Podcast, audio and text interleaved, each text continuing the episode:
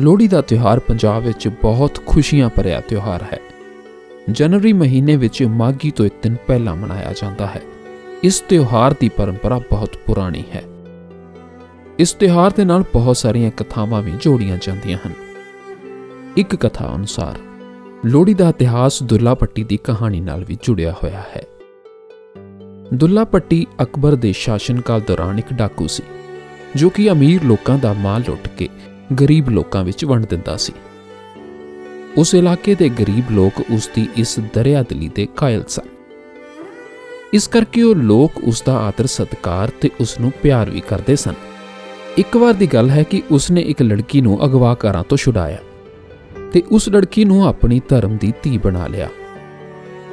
ਜਦ ਦੁੱਲਾ ਪੱਟੀ ਨੇ ਉਸ ਲੜਕੀ ਦਾ ਵਿਆਹ ਕੀਤਾ ਤਾਂ ਉਸ ਨੇ ਉਸ ਦੇ ਵਿਆਹ ਵਿੱਚ ਤੋਹਫੇ ਦੇ ਤੌਰ ਤੇ ਸ਼ੱਕਰ ਪਾ ਦਿੱਤੀ।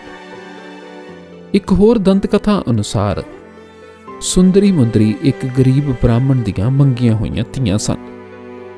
ਪਰ ਗਰੀਬੀ ਕਾਰਨ ਵਿਆਹ ਵਿੱਚ ਦੇਰੀ ਹੋ ਰਹੀ ਸੀ।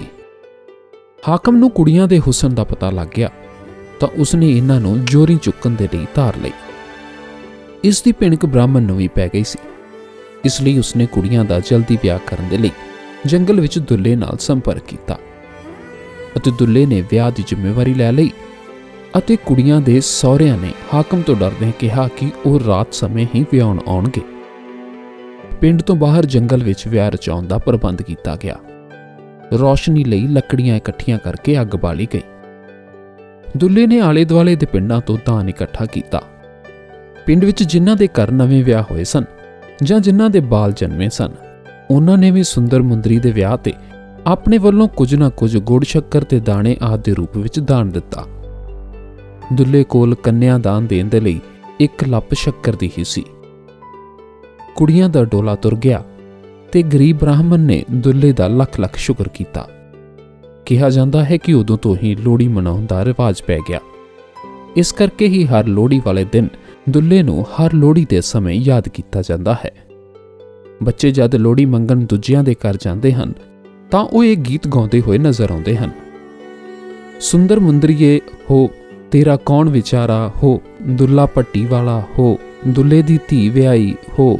ਸੇਰ ਸ਼ੱਕਰ ਪਾਈ ਹੋ। ਕੁੜੀ ਦਾ ਲਾਲ ਪਤਾਕਾ ਹੋ। ਕੁੜੀ ਦਾ ਸਾਲੂ ਪਾਟਾ ਹੋ। ਸਾਲੂ ਕੌਣ ਸਮੇਟੇ?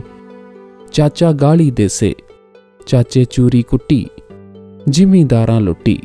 ਜ਼ਿਮੀਦਾਰ ਸਦਾਏ ਗਿਣ ਗਿਣ ਪੋਲੇ ਲਾਏ। ਇੱਕ ਪੋਲਾ ਰਹਿ ਗਿਆ। ਸਿਪਾਹੀ ਫੜ ਕੇ ਲੈ ਗਿਆ।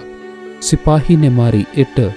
ਭਾਵੇਂ ਰੋ ਤੇ ਭਾਵੇਂ ਪਿੱਟ ਸਾਨੂੰ ਦੇ ਲੋੜੀ ਤੇਰੀ ਜੀਵੇ ਜੋੜੀ, ਸਾਨੂੰ ਦੇ ਲੋੜੀ ਤੇਰੀ ਜੀਵੇ ਜੋੜੀ।